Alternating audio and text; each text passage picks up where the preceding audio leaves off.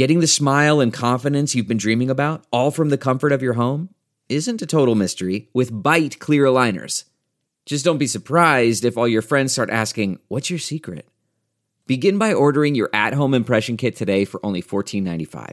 Byte clear aligners are doctor directed and delivered to your door. Treatment costs thousands less than braces, plus, they offer flexible financing, accept eligible insurance, and you can pay with your HSA FSA.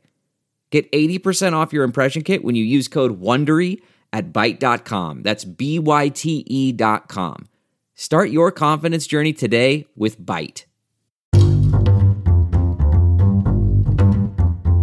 Hi, this is Josh Marshall, and this is the Josh Marshall Podcast. We've got a really cool episode today. We are talking to Ronan Farrow, who obviously you know from all of his reporting on Harvey Weinstein and uh, the Me Too movement and, and so on and so forth. But he's got a he's got a book out about a very different topic about the decline of diplomacy in the United States and, and the gutting of the State Department. Not just not just what we've seen in the last year or so under President Trump, but something that really goes back decades and, and has been is something that has gone on during Republican and Democratic administration. So we're going to talk to Rowan, Ronan, sorry, about that book, and also we're going to get into some of the Me Too reporting and other things that he's working on because, you know, he he has also uh, been reporting on. Uh, the secret payments that were made on behalf of, of President Trump at the end of the, the 2016 campaign. So we're going to talk about all of that. Yeah, it's interesting to hear him talk about just his process. I just was kind of curious about how he's juggling all these massive stories. Yeah, I mean, he, he just, you know, the fact that he just won a Pulitzer Prize is almost sort of like a, a, a, a throwaway line Right. in our in our in our conversation That's with right. him. So before we get to that, I want to tell you one thing. Calling all cold brew fans, spring has finally sprung, so it's time to switch from hot coffee to Grady's Cold Brew, the most refreshing pick me up around. Our famous blend uses 100% Arabica beans from Indonesia and Ethiopia with just a hint of French chicory for the smoothest, richest, most indulgent iced coffee experience, all delivered to your door at a fraction of what it costs from the coffee shop. Ready to give it a swirl? Get 20% off your first order at Grady'sColdBrew.com with promo code TPM. That's promo code TPM. So, all right, we've, we've talked about Grady's Cold Brew. Which You know is- we which- love it. Yeah, which is which is the fuel that, that powers this podcast and, and the entire Ain't that the truth? yeah the entire Yeah. TPM empire. It's it's true. Like like everybody in the office is drinking this stuff. You know, the, the the saying goes, "America runs on Dunkin'." I think Yeah, you could say TPM does TPM not- runs on Grady's. yeah, totally, totally, totally. Um, okay, so let's talk to Ronan Farrow. All right. Welcome to the Josh Marshall podcast. Thanks Pleasure for coming in. Thanks, Josh. And uh, so the book is War on Peace The End of Diplomacy and the Decline of American Influence. Now, uh, most of, well, our, our listeners are probably familiar with various things about you over the last 25 years, but particularly over the last year. Kind of lose track of how long it's been since we've been in this Me Too I guess it's only seven or eight months September of last fall is yeah so it's not stories. yeah not even a year so um and you, you just won a pulitzer prize or i guess co-won a pulitzer prize with the, with the Mm-hmm. Excellent with the people Times from the times Yep. right so uh people know that work uh most specifically but this book builds on what you were doing for the better part of the the first part of this decade. So, first of all, just tell us what is this book about? America is undergoing a transformation in the way it relates to the rest of the world. And right now, we're in a moment of particular crisis in this respect. We are gutting our diplomatic capacity. We have fewer negotiators and peacemakers, and more and more of American foreign policy is being run out of the Pentagon and the CIA. And it's having a really tangible effect in how we do business around the world. We're becoming a nation that shoots first and asks questions later, or maybe never in some right, cases. Right. So you just, uh, I, I, guess it's the current issue of the New Yorker, where it, which is your your main uh, writing outlet now. Mm-hmm. Uh, there's an excerpt of this book where it talks about uh, Rex Tillerson, who obviously I guess God is that a month. I, this is one of the things time about flies. the Trump era. A- a- It- a there's a lot of time dilation. Yeah, a brief and yeah, it's like Inception in there. Like, exactly, exactly, exactly. Rex Tillerson was only in there for a couple of minutes, but it felt yes, like a year. e- exactly, exactly. So so he's out, and and and that article is basically uh, a an interview with him, but a lot of sort of drama and color around the interview, which was very telling about his whole time there and everything. Now, what what interested me about that is that on the one hand, you have President Trump coming in and wants to upend all sorts of things about about the American Republic, wants to cut a lot of places and stuff like that. At the same time, you seem to have uh, Tillerson, who, even though one might have imagined he was going to be like a kind of like a Jim Baker establishment, sort of, mm-hmm. you know, oil diplomacy kind of guy, had added a whole other layer of just we don't need these diplomats. Let's just get rid of every. So let's start with just Tillerson, and but recognizing that Tillerson is only sort of the the most extreme and recent phase of what you're talking about. But tell us about his time, his year at the State Department. It was a brief and chaotic tenure, and I think he realized late in the game just how disastrous uh, what he was presiding over was. He's more candid in this book than he really ever has been before on the record. And one of the things he does very clearly is he places blame squarely on the White House. You know, he says that they And were these interviews were pre-firing, right? Im- immediately pre-firing. Okay, right. And uh, you know, he he kind of lets loose. He says that the White House was uh, cumbersome and difficult to deal with, and defied his demands to fill uh, this growing, uh, you know, panoply of unfilled positions around the State Department. Um, you know, he sounded very acrimonious about it. And then on top of that, we talked frankly about White House machinations to oust him, which at that point he was still denying would lead to his demise. But he was already saying very clearly and kind of ominously, I know who's behind these leaks. I know it. And, you know, all the sources I talked to around him said very clearly that that was Jared Kushner and one other senior official. Um, and it seems that whoever was Do we behind know it, who it that worked. other senior official is? Because I in the in the maybe I missed it. It- okay, so we Kushner don't, we thing don't was know the- who that. yeah, the Kushner thing was the big out headline there. out of that Right, piece. right, right. like- okay, Yeah. okay.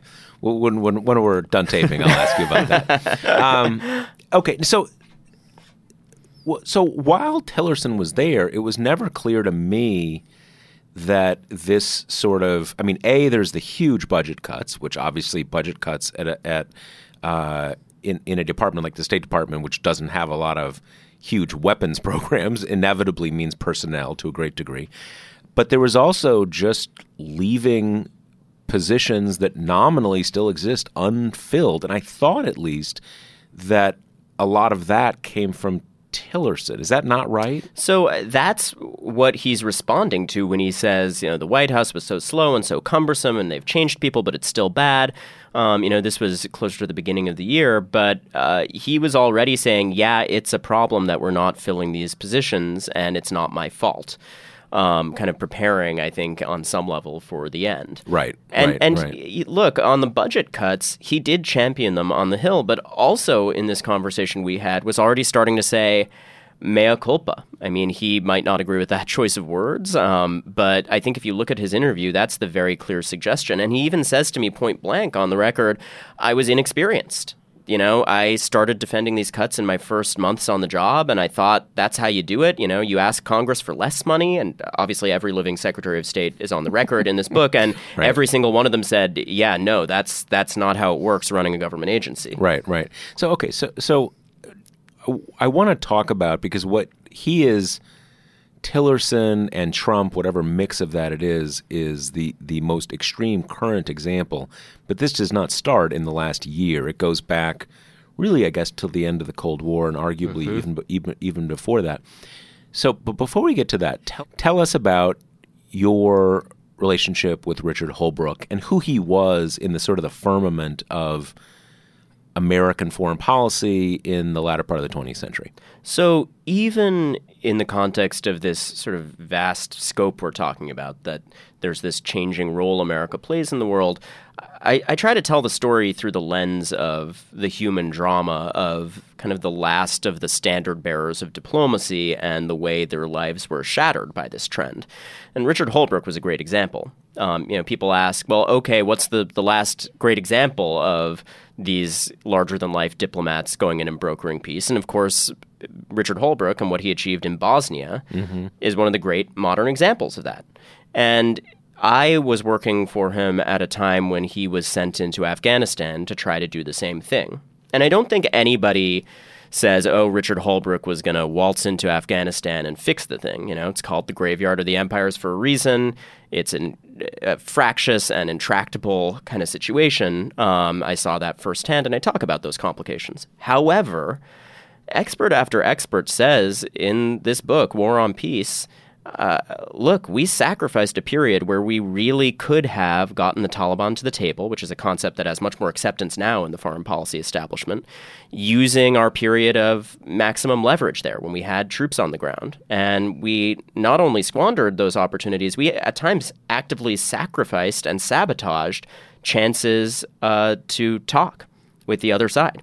And he died kind of decrying both that fact and the process problems that led to it. The fact that the Afghanistan reviews in the first term of the Obama administration were so overtaken by celebrity generals. Right. Right. Well, the McChrystal, all those. Yeah, McChrystal, Petraeus, and, and, you know, Petraeus is very candid in this book. And a number of senior Obama administration officials actually talk about regretting that. And, and Ben Rhodes, for instance, is in there saying, um, you know, the Hol- Holbrooke situation was regrettable, and we tried to course correct and refocus on diplomacy in the second term. Now, how much of that was that coming out of 9 11, the idea that you would come to an accommodation of some sort with the Taliban was just a, kind of a, a step too far, as opposed to being a broader over reliance on military force as opposed to diplomacy. That's more often than not the argument that's used against diplomacy in these contexts. It was certainly the rationale we were given when we were told you must not ever breathe a word about talks to the Taliban and it all had to be done in secret.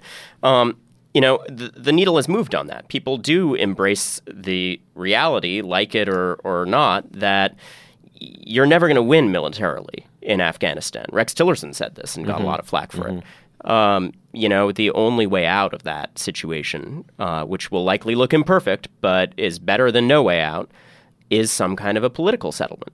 And I think that one of the important lessons of these diplomats and their stories is that talking to the other side doesn't have to be appeasement. It can be if it's done wrong, but it can also be a way of playing hardball and exerting our influence. Now, wasn't wasn't Holbrooke uh, involved as a as a young diplomat in the opening to China. Am I remembering this correctly? His uh, big stretch of um, you know experiences early in his career as a, a young foreign service officer were in uh, Vietnam. Okay. So one of the parallels I write about a lot in the book is a parallel he saw and was kind of trying to sound the alarm about in his last days. That in both of these situations, you had an intractable situation with guerrilla warfare and a porous border into a safe haven where the enemy could retreat. And in both of these situations, in his view, you had uh, a policy review process overtaken by generals and this constant push for escalation by the military without enough counterbalancing voices. And he actually wrote one of the volumes of the Pentagon Papers mm-hmm. decrying the way the policy process was overly militarized. Right. And then in this bizarre parallelism of history, he ended up dying trying to sound the alarm about very similar trends. You know, these are different conflicts, and he talked frankly, and I talked frankly about the ways in which they're completely different, but those parallels were real, and he wasn't heard on either occasion. Now, it, I, I guess there's a there's a couple different um, a couple different historical arcs here. One is the the the rise of the national security establishment in the aftermath Mm-hmm. of the Second World War. But then there's another one that is really that comes with the end of the Cold War, where America finds itself the not just the sole superpower, but in a position where it can basically dictate anything militarily, or at least thought it could, and to a great extent, you know, did not face any real military peer for a couple decades, arguably even today, and that that just, in, in my mind, almost doesn't defend it, but almost inevitably leads to the decline of, of diplomacy. When you know when when when you when your military power is so great or so imbalanced with everybody else's. So let's let's talk about that that that post Cold War part of this. What is what's the what is your read on what happens from the early 90s coming forward? So I don't think the coupling of those two trends has to be inevitable, but you're right to say that it is what happened. The two were very coupled. Uh, Bill Clinton, in the name of really political messaging, uh, you know, came in with "it's the economy, stupid" and a turn inward, and uh, slashed diplomacy and development spending by thirty percent.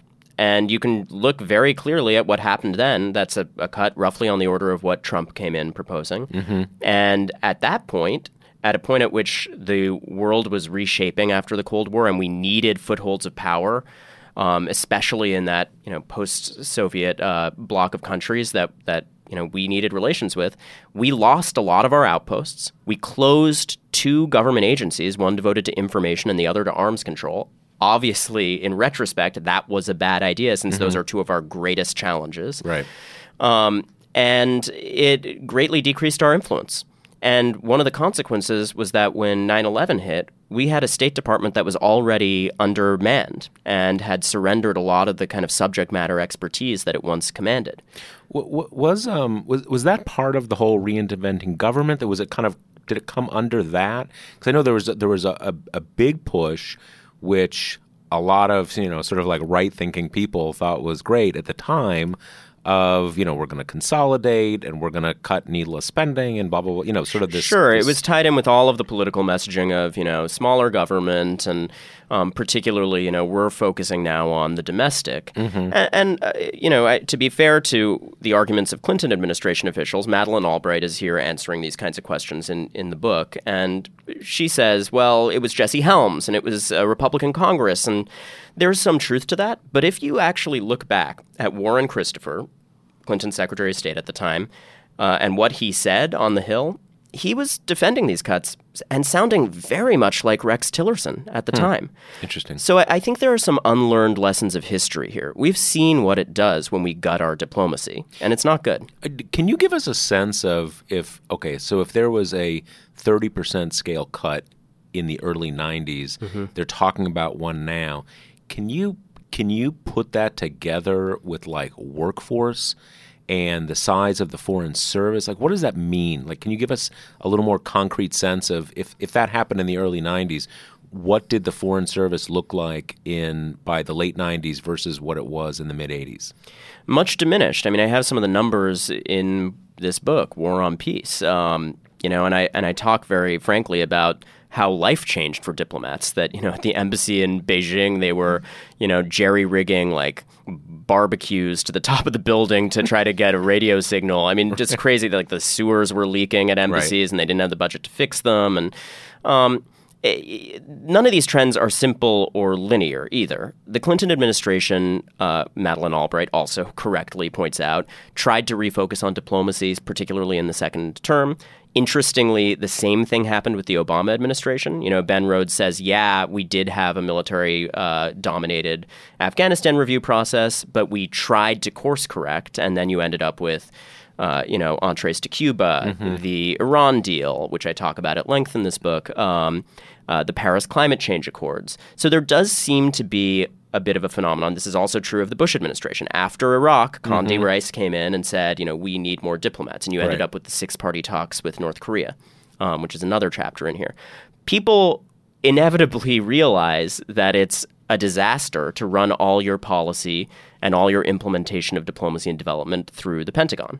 It just doesn't work that well in terms of results. But they, they learned that lesson too late. No, let's talk about the other part of this because because it's not, at least from from wh- what I can see, this is at least as much the the growth of the Pentagon as the sort of the recession of, of the Department of State. That there was around the time of 9/11, there was a number of articles and I think books about what were then called the CINCs, the which are now I think called combatant command commands, and these are like CENTCOM. There's a general who runs CENTCOM, and you have CENTCOM, you have Pacific Command. You know, you have these regional commands all over the world, and there was there uh, there was a lot of discussion about how these sort of you know you can you get kind of uh, uh, cheeky language, you know, kind of regional satraps around the world were not only commanding the U.S. Uh, military forces in those areas, but were taking on a lot of what was what used to be sort of diplomatic functions. Um, and the whole concept of COIN, counterinsurgency doctrine, which was championed very robustly by Petraeus, is actually about that. It's mm-hmm. it's specifically about embedding into communities with a whole lot of troops and having the troops do the diplomacy and development work to an extent. Now, isn't there isn't there with the, the those those combatant commands? Don't they have even though as military they they've they've taken on things that kind of look like eh, sort of you know militarized diplomatic uh, personnel within those commands. How does that work? Just walk us walk us. I mean. I, I saw firsthand in Afghanistan, and this was part of the genesis of the idea of this book, um, how if you wanted to get anything done, you had to do it through the military. So I was the little guy at the bottom of the totem pole in charge of dealing with local NGOs, these non-governmental organizations, and one of Holbrooke's, I think, very good ideas in theory that he was never able to execute fully was that we would work through those local groups more and less through kind of big beltway bandits. Um, and what I found was that, you know, if you want to get a well built in a village, you got to do it through the Army Corps of Engineers because doing it through USAID or state, there's no money. The bureaucracy is broken and nothing moves fast enough. And, you know, you start moving towards a well, and very quickly there's a request for applications from, uh, you know, every big uh, as I said, contractor Mm-hmm. um, with massive overhead, and they're going to con- subcontract three times to Right. get the, the guy to build the well, Right. and then they're going to build it wrong because they fly in a guy from a whole other region Right, right, who has right. no idea about the, the groundwater supply there. And this happened over and over again in Afghanistan. And by contrast, you know, you have the Commander's Emergency Response Fund um, in both Iraq and Afghanistan. You have all this money flying around.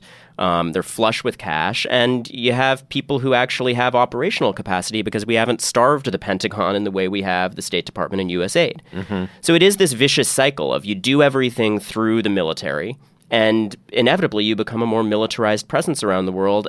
And and I think what we're not conscious of, Josh, is over time your ability to do it the way it's supposed to be done atrophies. Right. So, and, and just to, to follow up on that point, you do, because of this cycle, you do build up a lot of institutional capacity within the military. And then, kind of, even if you are a person on the State Department side, you'd almost be a fool to try to do it through the State Department because the capacity has just atrophied to the point it's not going to get done. Right. And, and this is dangerous for a variety of reasons, one of which is, you know, correctly by design, the Pentagon is oriented around Pentagon interests. And they do at the top level tend to orient themselves around the goal of escalation in various places. And, you know, that's not inherently a problem. Um, it shouldn't be their job to argue against themselves. Right, right. That's why you need the countervailing influence of civilians in the room when policy is made. Right, A- right. And not just any civilians, but experts who understand how to embed these kinds of activities in strategy long term. Because otherwise, you are only living in the short term window of what's going to get you the tactical gains mm-hmm. right now. The job of the diplomat is to embed that in, okay, 10, 20 years from now, you know, development is different from humanitarian assistance or emergency response. Right, Development right. is long term. And we are losing that long term perspective. Are there are there historical analogs that when you were when you were researching this book that you thought about, you know, other uh, I don't want to prejudge the question, but but you know, kind of late imperial state structures that had similar. Well, I problems? actually, you know, I talk a lot about the context within American history, Mm-hmm. which is instructive. If you actually look back at the headlines covering the State Department during World War II, they read literally interchangeably with the headlines about Rex Tillerson. There are all of these op eds saying, and I go back and I find a bunch of them and, and quote them in here op eds saying, you know, we have a broken State Department. It the bureaucracy is stultifying. It's not working for us. We're in a time of crisis. We need to reform. And what's interesting, Josh, is that instead of sort of throwing the baby out with the bathwater, they poured more resources into state.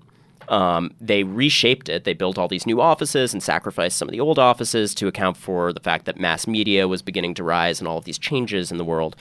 Uh, and you ended up with the most fruitful period of diplomatic endeavor, really, in modern history. I mean, you have you know the creation of NATO, the creation of the UN, the creation of the World Bank, all these structures we still Right. rely on today, driven largely by these you know six larger than life diplomatic characters, the wise men, who Walter Isaacson wrote that book about. Um, and you know that was a product of a reform effort, and I think that the lesson of that is, although the situation is dire now, you can pull back from that. Now, uh, President Trump is one, hopefully sui, you know, semi sui generis, you know, knock wood, who knows? But uh, let, let's assume that, uh, well, let me, let me put it a little differently. Are there sort of forces, discussions underway that are, I mean, I, I can kind of assume that among uh, you know, foreign policy hands, activists who are kind of uh, aligned with the Democratic Party, that yeah, they're going to, you know, I expect that they that there's discussion about wanting to invest more in diplomacy in the State Department, but that's not going to, you know, as long as it is lined up that way, it's probably not going to happen. Is is there? Basically, is there any reason to hope that there that that you can have some movement, and and and is there is there support for that that is n- not just allied with, frankly, with the, the Democratic Party or, or you know people who think that way. Well, there's two sides to this. One is, you know, there's all these secretaries of state in, in this book saying, look, this kind of gutting of our diplomatic capacity, and particularly of the talent flow into the Foreign Service, has a generational impact because you're not just giving up capacity now, you're actually staunching the flow of, you know, the people that are supposed to become the ambassadors 20 years from now. right, right. On the other hand, if you look at those reversals of course in earlier administrations, where, for instance, the Obama administration relatively later in the game said, okay, let's try to get some large scale diplomatic accomplishments going, they do yield results. You know, you put a few years into making entrees to the Iranians. Uh, you know, you, you put a few years into a climate change accord, uh, and you can actually jumpstart real tangible results. So uh, I do think that there's a recipe for how you can make diplomacy work. There's precedent for fixing the bureaucracy when it's broken. And I think if you have leadership come in that does care about diplomacy and understands that it's one of our most po- important tools in confronting these crises, um, I, I am optimistic. Now you said you you mentioned how in in I guess Clinton, Bush, Obama, in each case you had sort of second terms where where people were more focused on uh, diplomacy, but was that matched by significant either reinvestment or the sort of longer term things where you're building the pipeline of, of diplomats in the future, but this seems too short term for that. It's not that cut or dry. Uh, you know, there was sequester, and then spending on everything went down. You know, the trend line goes up and down. Um, and that's another lesson too. You know, this isn't just about needing to pump more money into it. Certainly, we need to stop.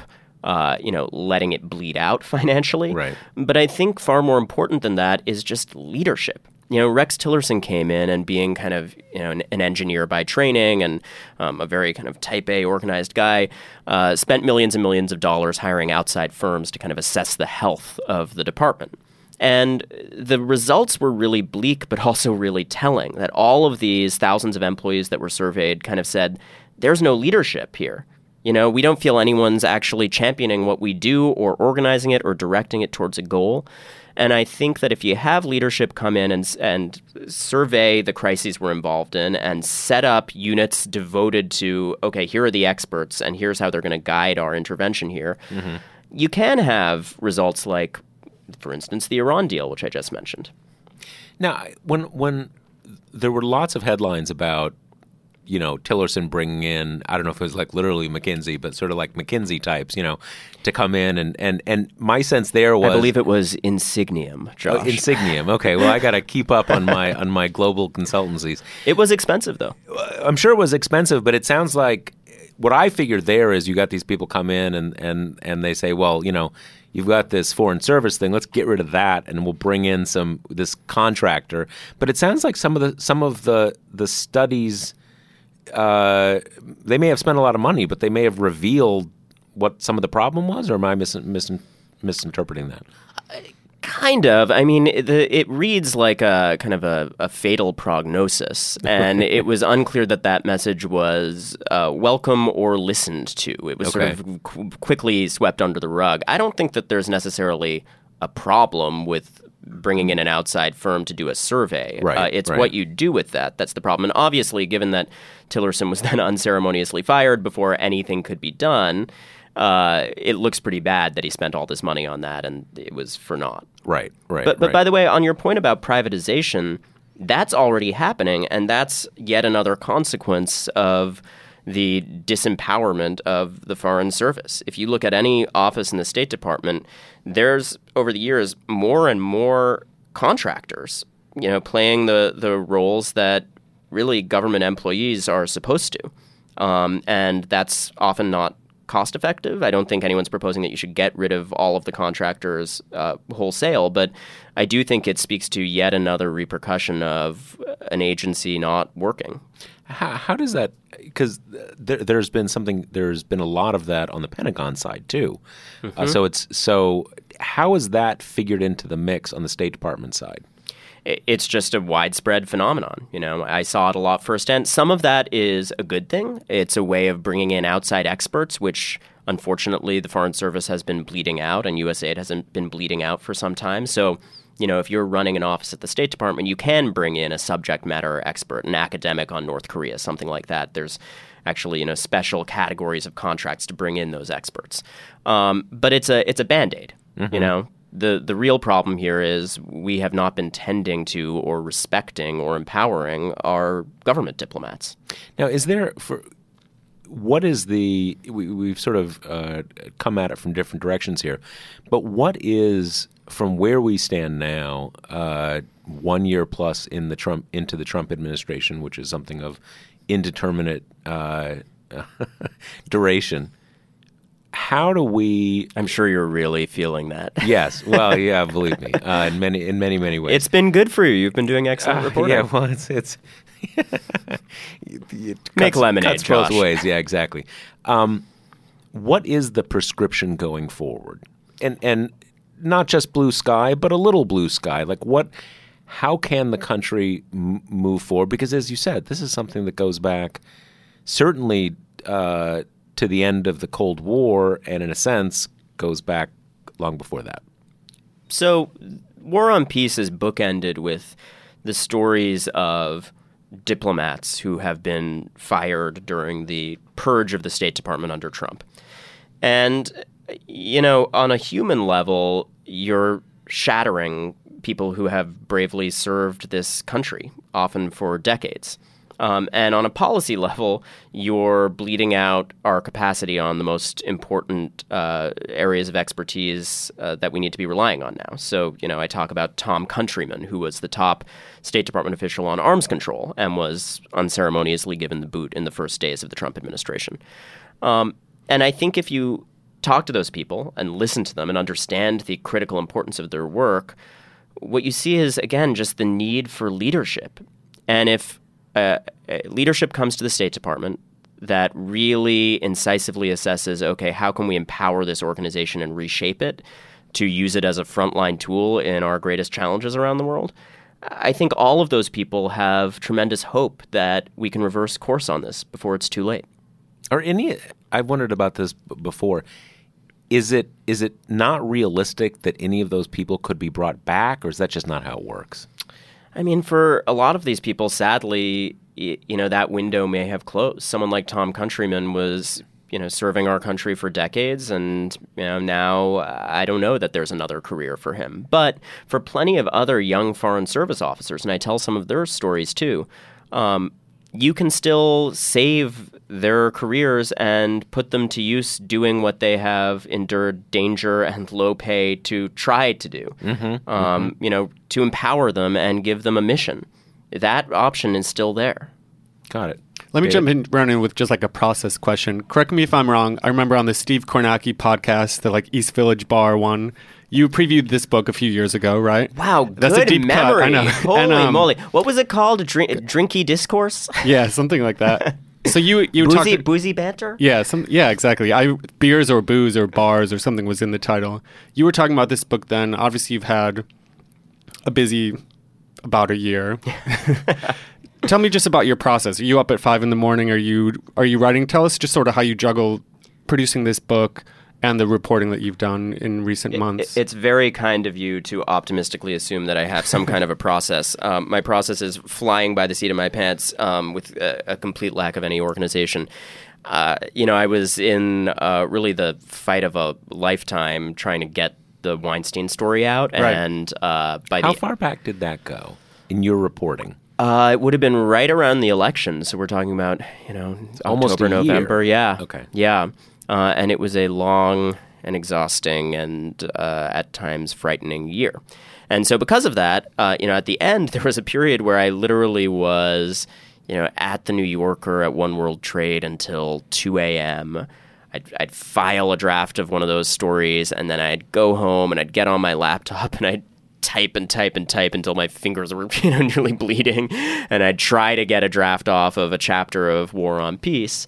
Um, and so, thank God for good editors on all sides for saving me from myself, and uh, thank God for the culture that embraced these stories when they finally came out. Um, No, there's a there's a PhD in the mix here.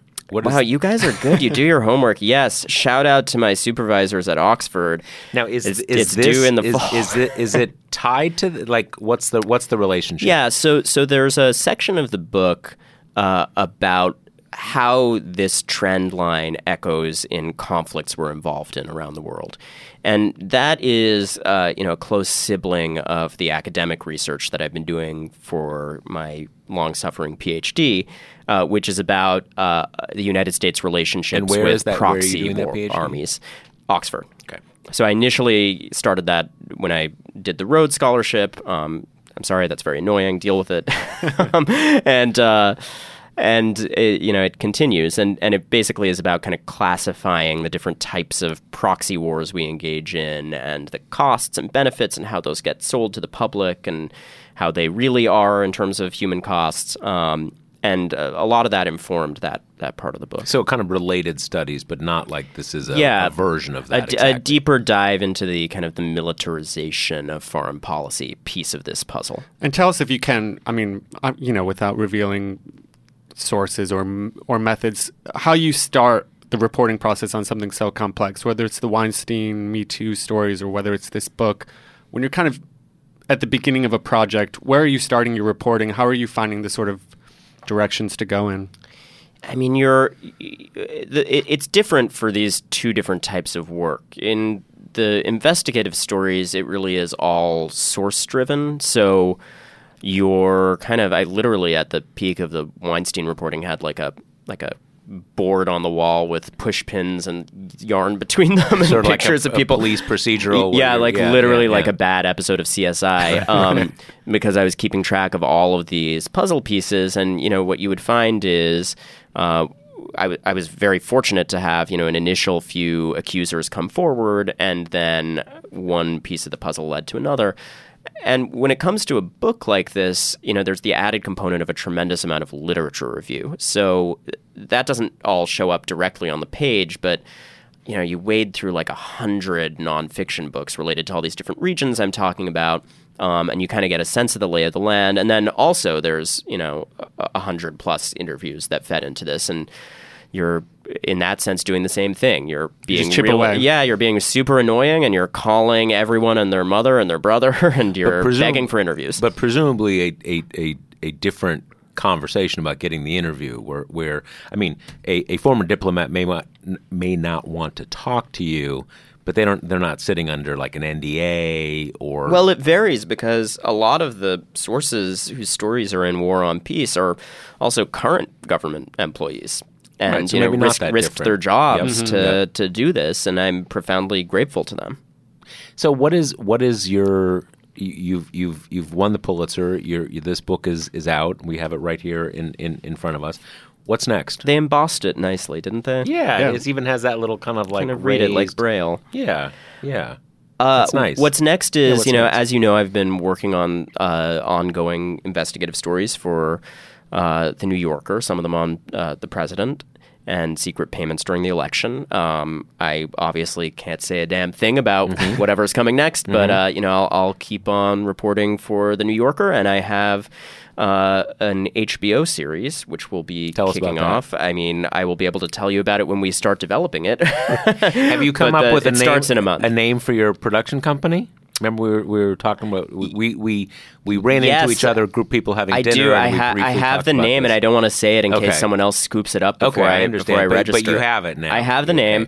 Um, so so that that starts development in a month. I pushed back. You know, this was a deal from the fall, but I, I knew that I had this series of stories I needed to break and the and the book to roll out. So they very graciously gave me a little extra window. Um, and then you know, one of the benefits of working in sort of long form and in the premium cable world is, you know, you can let something cook a Yeah. little bit longer. Yeah. So we're going to really do this right. And I think in the same way that the goal is to expose the biggest injustices and the biggest hidden truths um, in print with the New Yorker team, this will be an offshoot of that and will involve a similar stat- uh, stature of investigation. Do you miss being on TV at all, or is, is that a way to kind of get back to that medium? Yeah, exactly. I mean, that's you know, I'm a TV guy by training. I'm a TV hack. I got, I had, there was no universe in which I was going to step away from that. Yeah. Let me ask you, you, and and probably a lot of this you can't talk about. There's the this issue of payments during the campaign mm-hmm. is obviously deeply related to the to the Me Too narrative and everything that has come out of that. But it also has a a separate there's a separate story there, or at least a distinct story that lines up with the president, line, a lot of different things. What uh, and one of the things I have been very interested in is the way in which, and I suspect this must, I mean, this certainly comes out in the, you know, for lack of a better word, non-political Me Too NDAs, where you have lawyers that are notionally opposing each other, but in fact are colluding with each other against, in some ways, their nominal clients. Is that, are you? I assume are you coming across that in the secret payments front? So, I mean, one of the interesting things you said uh, in how you framed that question was, you know, that there's these two different types of stories, and actually, they really flow together very naturally. Um, and I, I think we were actually in a meeting the other day where someone said, you know, stories plural. There are no plural stories. It's one big story. Right, right, And in a sense, that's uh, it's uncanny how much truth there is to that because I, uh, you know, stumbled into and was able to reveal some of those payments partly because Harvey Weinstein was using the National Enquirer In the same way, in a way that was not dissimilar from from the way you know David Pecker, the head of the National Enquirer, was um, you know undertaking some of these transactions to the benefit of President Trump. right, right. So there is a kind of a unified set of tools, a playbook, if you will, um, used by a certain echelon of powerful guy who wants to silence people. Let me ask you this, and this is something that I've always been a I've never completely understood. We hear a lot about how uh, David Pecker is a friend of the president. You know, so he's going to do him a favor and everything. But he also runs this company, and it has, I, I believe, Schwarzenegger's already co- has also played in this space. It seems inevitable that as much as he's a pal of the president, if you're sitting on a lot of stuff, you kind of own those people. You can they need to they need to maintain that relationship. Do you have a sense in in sort of looking across this whole terrain? What is the National Enquirer doing here? It doesn't seem like they're not just doing favors. There's a very like deeply corrupt uh, thing. What's the what's the story there? Well, and all I can say is what a lot of sources at AMI, the parent company of the National Enquirer, told me, which is, you know, that they fear uh, uh, that the national security repercussions of this are significant because. In their experience, as you suggested, when the Enquirer has dirt on other celebrities, they've used it for leverage. That's a term that got used a lot. Yeah. Um, you know, that it is a form of influence where they can shape the way someone behaves. Right. And you know, if you're dealing with Beyonce, that's you know, cover shoots. Right. If you're dealing with the sitting president of the United States, it's a cause for more concern. So this is actually people in that organization express that concern because they, I guess they know what they what their organization is sitting on, and and that the I mean it's so it's not it's not uh, maybe Vladimir Putin with the with the P tape. It's it's what the National Enquirer has on the press. you know that that may be more you know more a more real and pressing thing. It, it's, uh, I think, significant and newsworthy on multiple levels. One is, of course, the legality of these payments themselves during an election cycle. Uh, and you know, in this most recent piece about the alleged love child and the secret payment that we documented around that, um, you know, I've talked to some legal experts about the election law implications, the the criminal law implications for, for instance, the the Mueller probe, um, as well as the probe going on in New York. Um, you know, th- this has real ramifications in the eyes of the law. Uh, and then, you know, the other question is, did this reshape an electoral outcome? You know, there's a real, there's a public policy argument that's laid out in, for instance, Karen McDougal's uh, complaint against AMI. And she's the one who seems to have had a semi long term relationship with the president. Right. Sold her story to the Enquirer, and then it was a catch and kill thing where it was buried. Right, and a couple of months ago, she uh, was gracious enough, and I think honestly brave enough to give her first interview, um, you know, for us in the New Yorker, and uh, I think that part of the concern that animated that was this idea that this had distorted an electoral outcome because. AMI's response was, "Oh, she's free to talk," but that was only true after the election. They they amended the agreement to allow her to talk t- to well, what they called legitimate press, which was open ended, and she still felt she couldn't, and she said she was being threatened by them behind the scenes. But Right. even that nominal defense only applied afterwards. So, to the extent that this was a mission to swing the election, Right. it appears to have been quite effective. You know, this stuff did stay quiet. So you're you're you're still on that beat, or, or should we assume that that because now we have sort of two and a half examples. We have Stormy Daniels, Karen McDougal, and then this. The, the doorman who had a story, and, and unlike the other case, not really clear his story was even true. He's adamant that it is, but yes, we were very careful to say, you know, that we did not conclude that this was a credible claim. Right. So it sounds like there may be more of these that are still to be that your sleuthing may uncover. I cannot say a darn thing about Okay. anything that I'm working on, Yes. uh, and at any given time, I'm working on a variety of things. Got it. All right. I'm going to take that as a yes. okay. Never, well, I'm just kidding. Anyway, the book is War on Peace: The End of Diplomacy and the Decline of American Influence. You know, we didn't we we, we touched on it obliquely, but just so readers know, you worked at the State Department for three or four years, two Yeah. or three years, okay, Yeah. around that time. So this is not just a a journalistic enterprise. This is something that you saw up close, and you worked with Richard Holbrooke and so on and so forth. even though it is about some of these kind of vast shifts in America's posture, it really is written as a character driven drama. Um, and that's the drama of how this echoed in the lives of all of these brave men and women trying to do the important work of diplomacy and being. Uh, uh, sidelined in the process, and it's the drama of what I myself saw. Uh, you know, it's very personal. There's a part of this book that's a memoir too, because it's me watching my boss and mentor die, Right. fighting this fight. I, I, I remember when that happened. Yeah, he loved the press. He was a, he was definitely a friend of journalists. Yeah, yeah. No, that that was how old was he? Was like six, early sixties. Yeah, he no, he was he pushing seventy. okay, I believe, a little older than I. Th- But he was. Um, I'd have to check on exactly how old he was. But he but he didn't. was he was a, a, extraordinarily vibrant. Yeah, a very robust Right, kind and I think yeah. everyone had the reaction of it was too soon, and he had unfinished work. And as I think I mentioned, some of his last memos are released for the first time in this book, and um, it's still hard for me to read those passages. You know, I read the uh, the Audible audiobook, and it was emotional returning to that part of my history because he was, I think, making an important argument, uh, and it really did fall on deaf ears. Got it. Ronan Farrow, thank you so much for joining us. Thanks, Josh. Thanks, guys.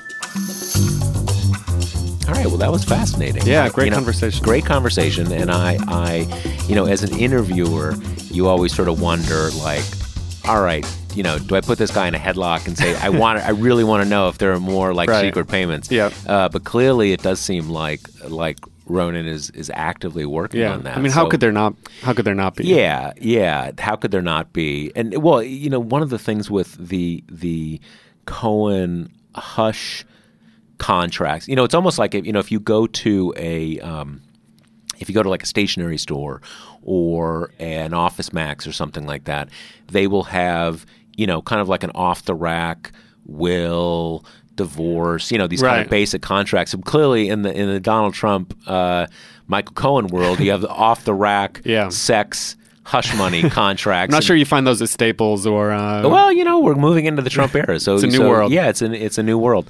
Um, it- what what what's really been clear in all of those uh, in all of this reporting is that they do a lot of these. They do a lot of these. So Yeah. it's not surprising if there's if there's going to be more.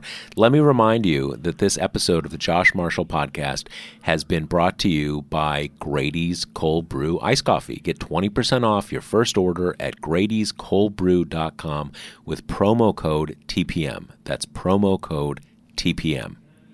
Thanks, David. See you next week, Josh. See you next week.